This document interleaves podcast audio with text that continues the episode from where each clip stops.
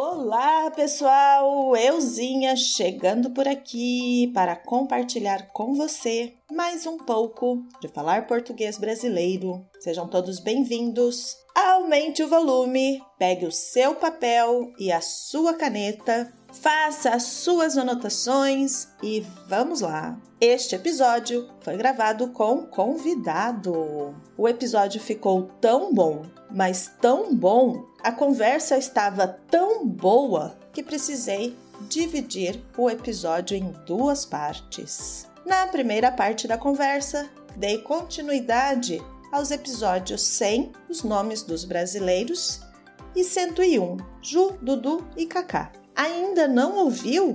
Ao terminar este episódio, corre lá e ouça para ampliar a sua referência. Foi uma conversa bem interessante com o Francisley, o Francisley, explicando sobre o nome dele. Depois, no segundo momento, o que será o nosso segundo episódio do podcast, o Francisley contou um pouco sobre como tirou do papel o álbum da banda Vísceras Sonoras. Foi uma história incrível, com muito foco, determinação, resiliência, companheirismo e amigos que também acreditaram na meta dele. Tudo isso compartilhado com vocês por meio de um bate-papo bem amigável e com fluidez natural de fala. Será que a banda dele, Vísceras Sonoras, é de MPB, pagode, sertanejo ou punk rock? O que vocês acham?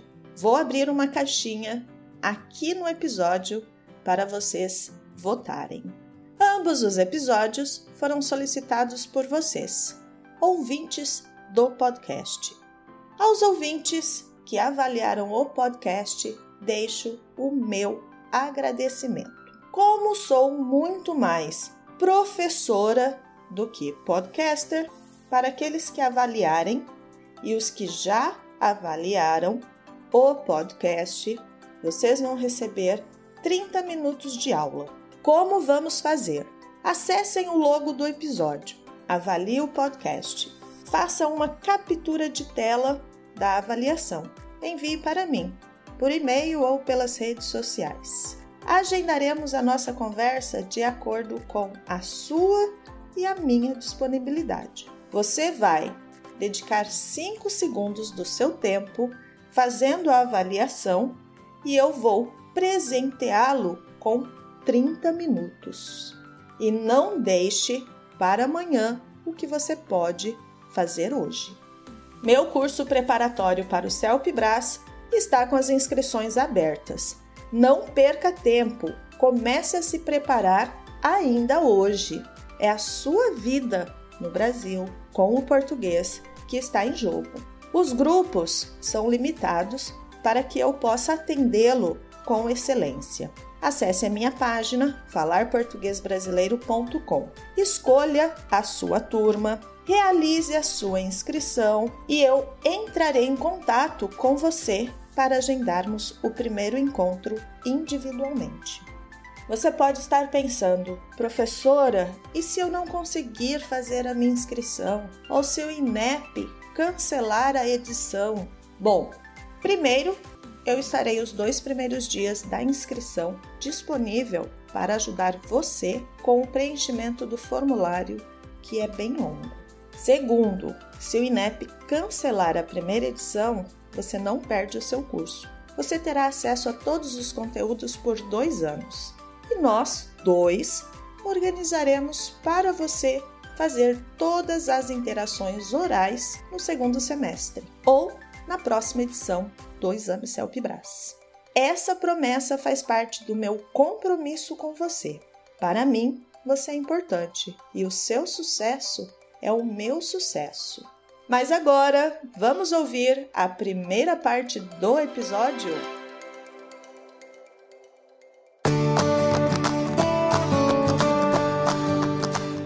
Olá, tudo bem? Você está chegando agora Se estiver chegando agora, bem-vindo ao nosso podcast Falar Português Brasileiro. Se já é ouvinte, seja bem-vindo também o seu podcast 100% em português. Eu falei em episódios anteriores sobre o apoio pelo Patreon, a avaliação pelo Spotify, o curso preparatório para o CELPBRAS, que está com a inscrição aberta. Bom, não ficarei repetindo. Você já sabe que esse é o meu conteúdo gratuito para você e que a sua existência e a comunicação comigo são importantes. Para ter acesso a todas estas informações, acesse a minha página falarportuguesbrasileiro.com.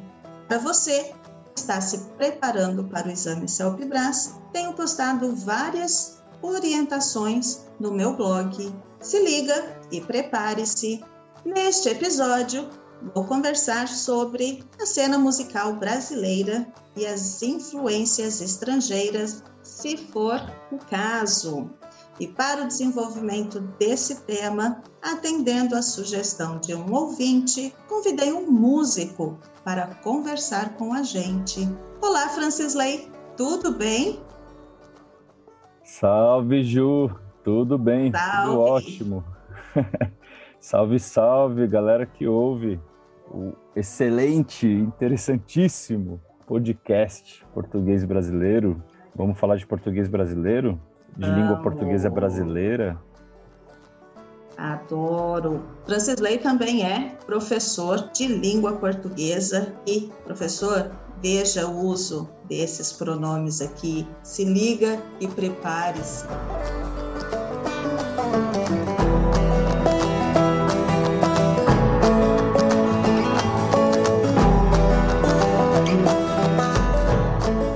Enfim, pulamos essa parte. Ah, ou Francis, ou Francis Lei, muito obrigada por ter aceitado meu convite, por estar aqui com Falar Português Brasileiro. É um prazer para nós poder recebê-lo aqui com a gente. Por favor, faça o merchan da sua banda, da sua música também, está bem? Ótimo.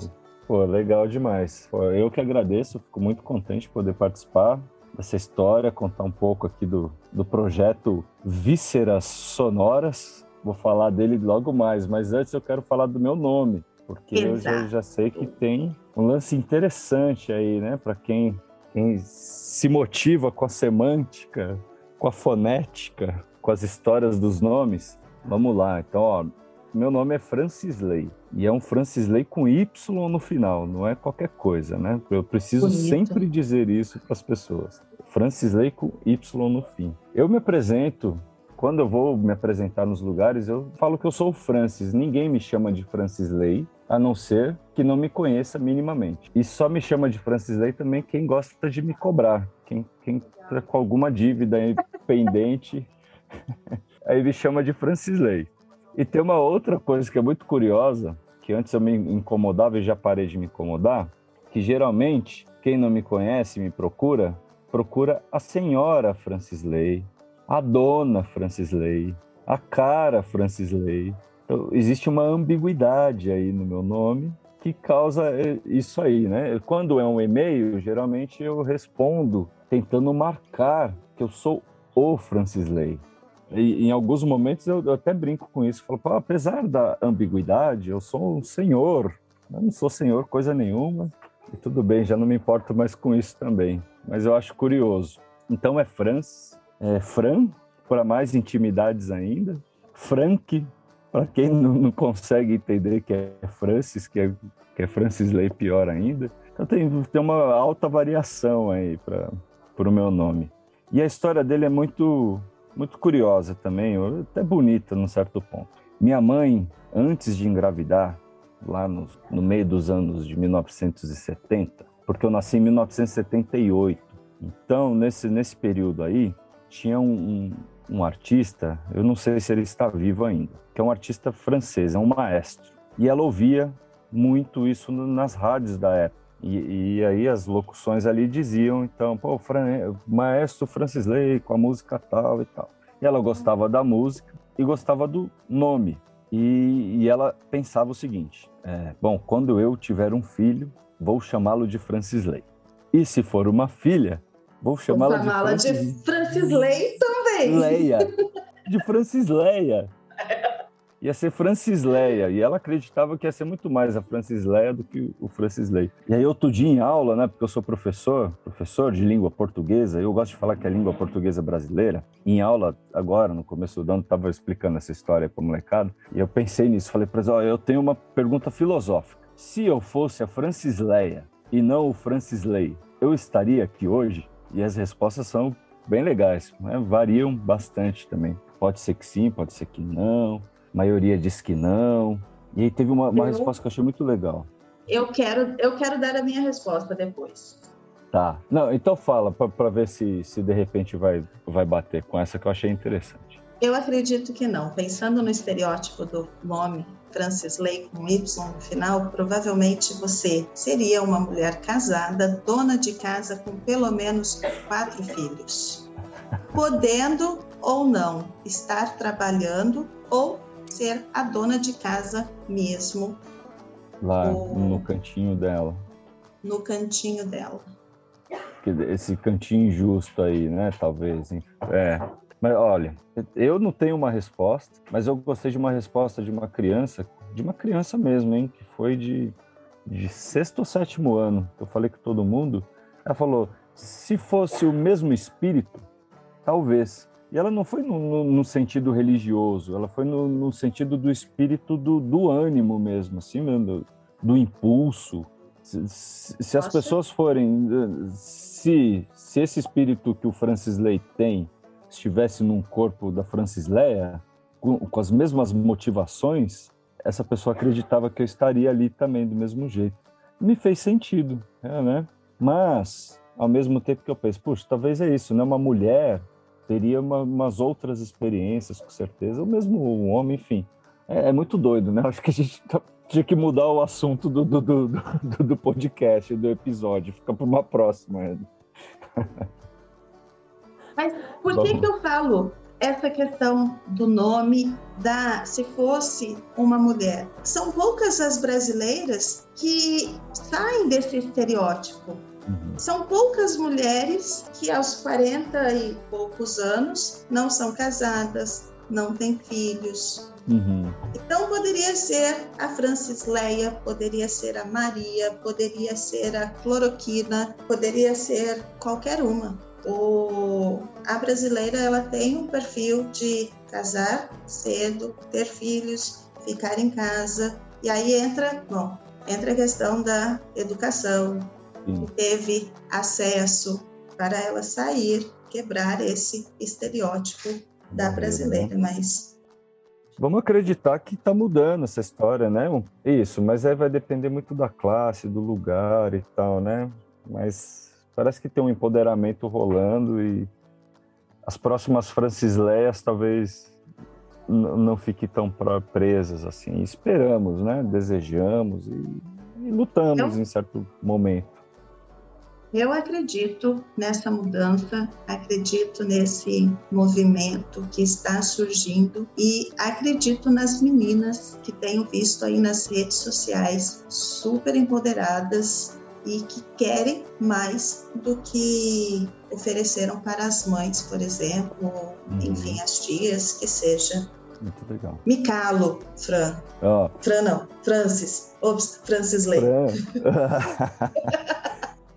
E aí a história, ela não acaba aí porque então ela ouvia, né? A locução, provavelmente um locutor, não sei, não sei qual é a rádio, posso me aprofundar nisso. Então a pessoa dizia, pô, música tal, maestro Francis Lay. E ela ouvia e curtia. Então a gente tem aí uma coisa fonética, certo? Ela só ouve, ela não, não via escrito. Quando ela tem o filho e vai registrar o filho com esse nome querido, ela inventa a grafia.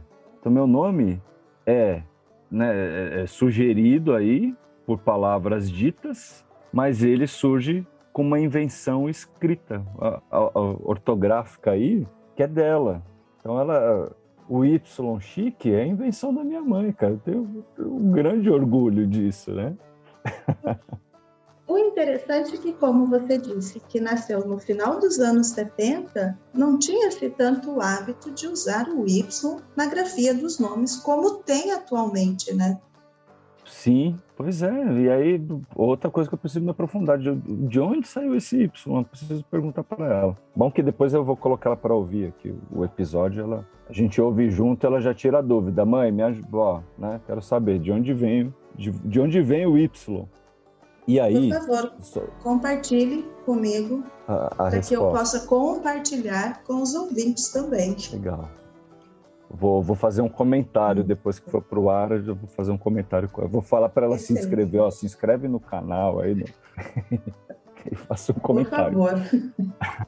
Mas aí então tá, passa, passam-se muitos anos, e aí mais ou menos há uns 15 anos atrás, um pouco mais talvez, eu estava no hipermercado Extra, que eu morava no Taboão da Serra, bem do lado desse hipermercado tal, e tinha uma seção de CDs ali, não sei se ainda, eu acho que hoje em dia né, não é tão comum, as pessoas não usam mais CDs, né? Mas tinha uma seção de CDs, sempre tinha as promoções, aquelas gôndolas cheias de CDs ali por 10 contos, né, 10 reais e tal. E um dia eu estava lá garimpando e vi o CD do Francis Lay.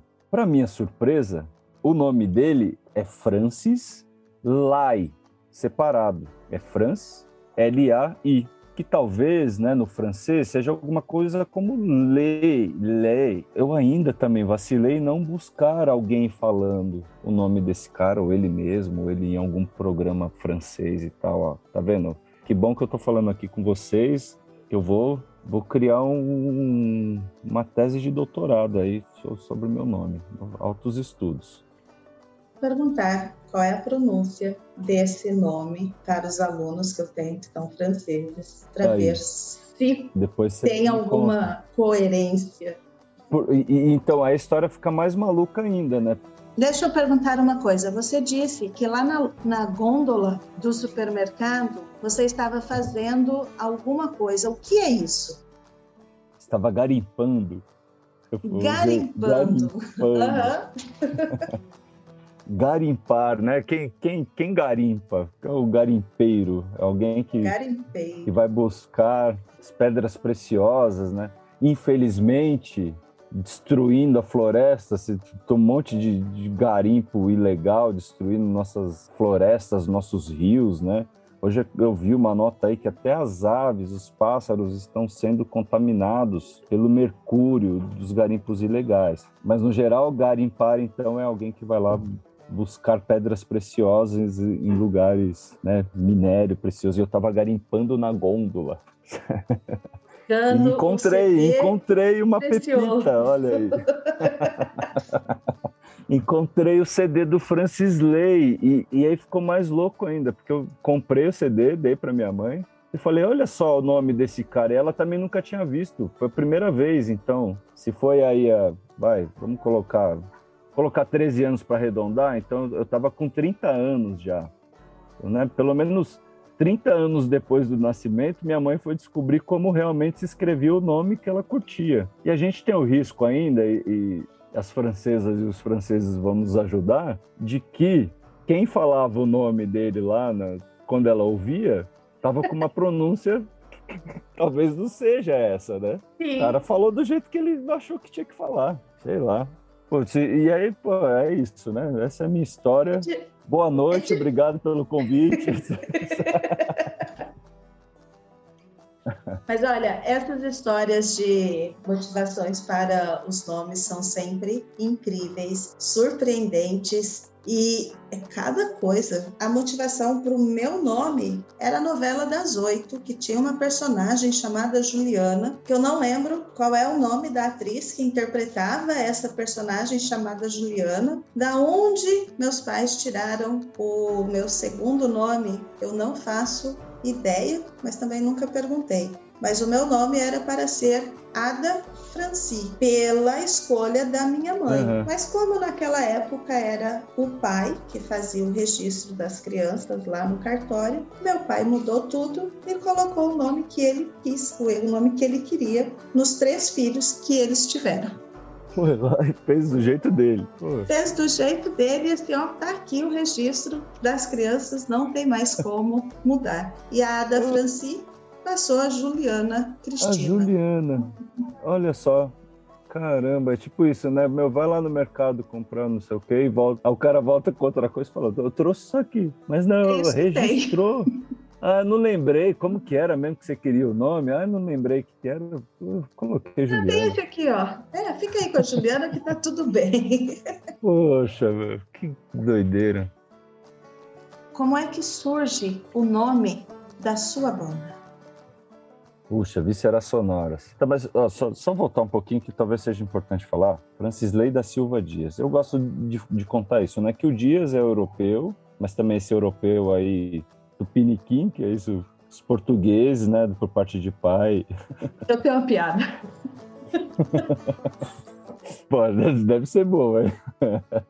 Cara, eu ri muito a hora que eu vi isso. O dia que conseguirem contar quantos dias há no mundo, nós saberemos quando o mundo vai acabar. Que haja, haja dias, né? Ai, meu, teve. Agora eu não vou lembrar, mas era uma coisa com palavrão e, e se e se for dias, e se for dias, alguma coisa assim, que era, era, um, era um português que ele fez a piada, eu não consigo lembrar agora. Se, ah, putz, ah, vai, vai, ficar para outro ótimas. momento, enfim. Mas aí vem, vem aí do meu pai, o Dias, mas o, o, da Silva é uma coisa também que eu tenho um certo orgulho, eu tenho um monte de dúvidas, mas tenho um certo desprezo também ao mesmo tempo. Porque é o seguinte, minha mãe conta que a avó dela era originária, uma mulher indígena, que foi laçada que é uma coisa que era uma prática comum naquele tempo, laçar as mulheres para levar para casa e fazer o que quisesse com elas, né? Então, minha bisavó tem essa origem em Minas Gerais, uma cidade que chama Ponte Nova, dessa região, enfim. Então, esse da Silva, até que me prove um contrário, essa história eu do, da selva, né? Que eu, talvez seja um nome de batismo genérico à população indígena. Silva em latim, se alguém puder me corrigir, parece que é selva ou alguma coisa assim. Então, esse da Silva é um genérico para da selva. Eu não sei até onde isso é verdade, mas eu conto essa história e eu acredito nela. Você sabe? Você, me contou essa história e eu vou acreditar nela também, porque recentemente eu li algo que falava a mesma coisa. Olha aí. Silva, selva, pessoas que é, nativos, questão indígenas, na época da colonização, quando começaram a surgir os sobrenomes e começaram a nomear as famílias. Então, quem era da selva passou a ser Silva. Isso. Parece que também tem famílias tradicional. Eu já ouvi aquele Peninha, sabe? Aquele cara que tem o. Esqueci o nome do canal dele lá, de história, historiador e tal. Ele ah. fala que existe uma, fam uma família tradicional portuguesa que é da Silva, de, enfim. Mas eu não quero. Eu quero que seja minha avó indígena que foi laçada, infelizmente, né? Infelizmente, porque eu quero contar essa história. Que absurdo uma mulher ser laçada. É um bicho. E aí é bicho, né? Porque não é nem gente, é o é o bicho laçado na selva que leva o nome da selva. É, é um terror. É, Enfim. É triste isso, né? E aí, o nome do projeto Vísceras Sonoras tem a ver com tudo isso. Porque é um som que é visceral, que vem de dentro, do íntimo, do âmago, de toda essa raiva que eu carrego. No primeiro momento, o que são vísceras? Vísceras. Vísceras são essas coisas que estão dentro de nós e que nos tornam seres vivos, né? Nossos órgãos, nossas tripas, nossos... Tripas.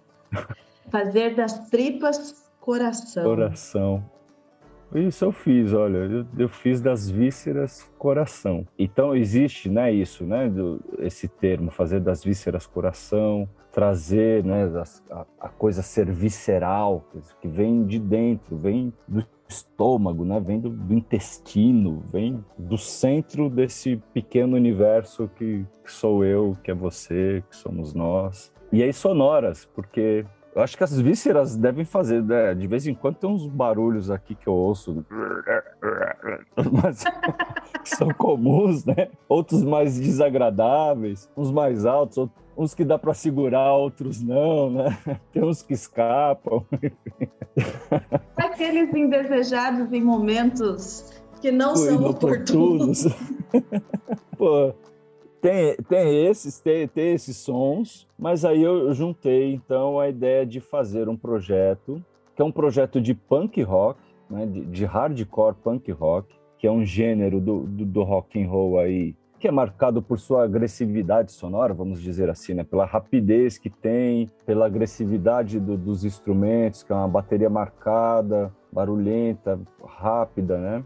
É um som simples, o punk rock ele vai ser simples e assim. Eu toco bateria há um tempo, eu tenho bateria há bastante tempo, desde os 14 anos. Então a música tá, tá ligada à minha, minha vida desde aí dessa história do som, do, do, do nome, né? Antes de eu nascer, já tinha ali uma influência musical e tal. Minha mãe não toca nenhum instrumento, mas ela sempre ouviu muito som. Sempre teve vinil em casa, sempre gostou. Ela viveu a bitomania no, no seu auge, assim, ela assistia, ouvia, gosta até hoje muito de Beatles e tal. Então, com 14 anos, me juntei lá com os camaradas e a gente queria fazer uma banda e sei lá por que eu escolhi a bateria.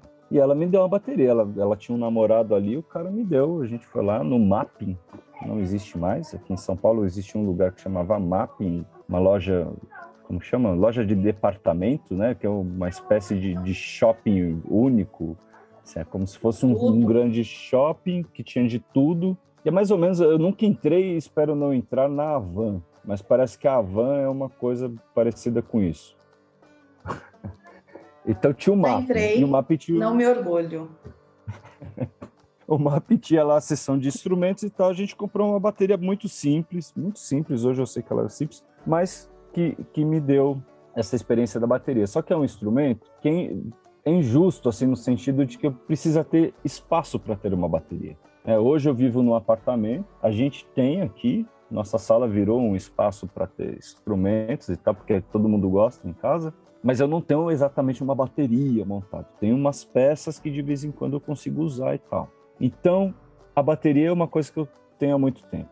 A guitarra, eu comprei uma guitarra em 2010, então são 12 anos, é isso? É, 12 anos. Só que eu nunca conseguia fazer nada com ela, não tinha muita coragem de pegá-la. Pegava um pouco e tentava fazer um barulho aqui, outro ali. O violão eu tento um pouco mais e tal. Só que veio a pandemia, o isolamento me deu, abriu um outro, uma, um outro lugar para esses instrumentos da corda. Porque eu fiquei em casa, eu trabalhava em escola, fiquei trabalhando online, totalmente online, fiquei totalmente em casa e comecei nos meus espaços pegar a guitarra e, e, e explorar mais a sonoridade dela. E comecei a escrever algumas letras. Eu, eu me meto a ser poeta também. Então tem, tem uns poemas aí tem um, um, um blog há um tempo que chama Dispondo Um Pouco, Dispondo Um Pouco, blogspot.com. Tem alguns poemas ali. o link para eu colocar na descrição do episódio no Spotify. Legal, mando sim. E aí a quarentena me abriu um espaço de escrita enorme. Escrevi, escrevi prosa aos montes, escrevi várias crônicas, contos, Virei o um maluco de inscrição em concursos literários. Me inscrevi em uma pá de, de não ganhei nenhum, não fui classificado em nenhum grande, mas tive texto publicado no, numa revista da UNB, da Universidade de Brasília, muito legal relacionado à pandemia.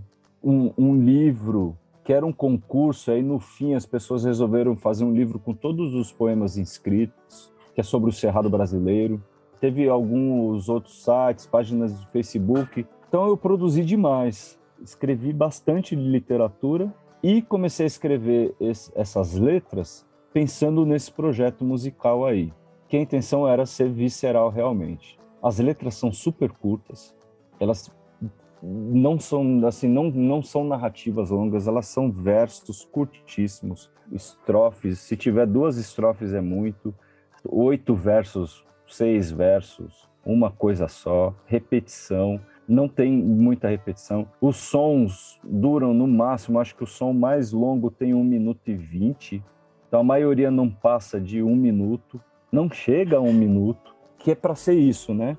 A gente, pelo menos aqui em São Paulo, diferente da Juliana que vive aí no, no paraíso sul-mato-grossense, aqui em São Paulo é uma correria miserável, desgraçada, né? Corre para lá, corre para cá para tentar fugir do trânsito infernal e, e, não consegue, aí você fica preso no trânsito, pensando nas mil coisas que tem que fazer, enfim. Então eu, eu comecei a pensar isso. Eu, eu, preciso fazer um som rápido que as pessoas vão ouvir, vão se assustar. Quem não está acostumado com esse tipo de som vai se assustar, vai levar um, baita susto a hora que o negócio começar a tocar. E vai ser tocada por isso, a pessoa né, vai sentir essa, esse soco no, na orelha aí, um soco no tímpano, e a hora que ela é, começar a entender.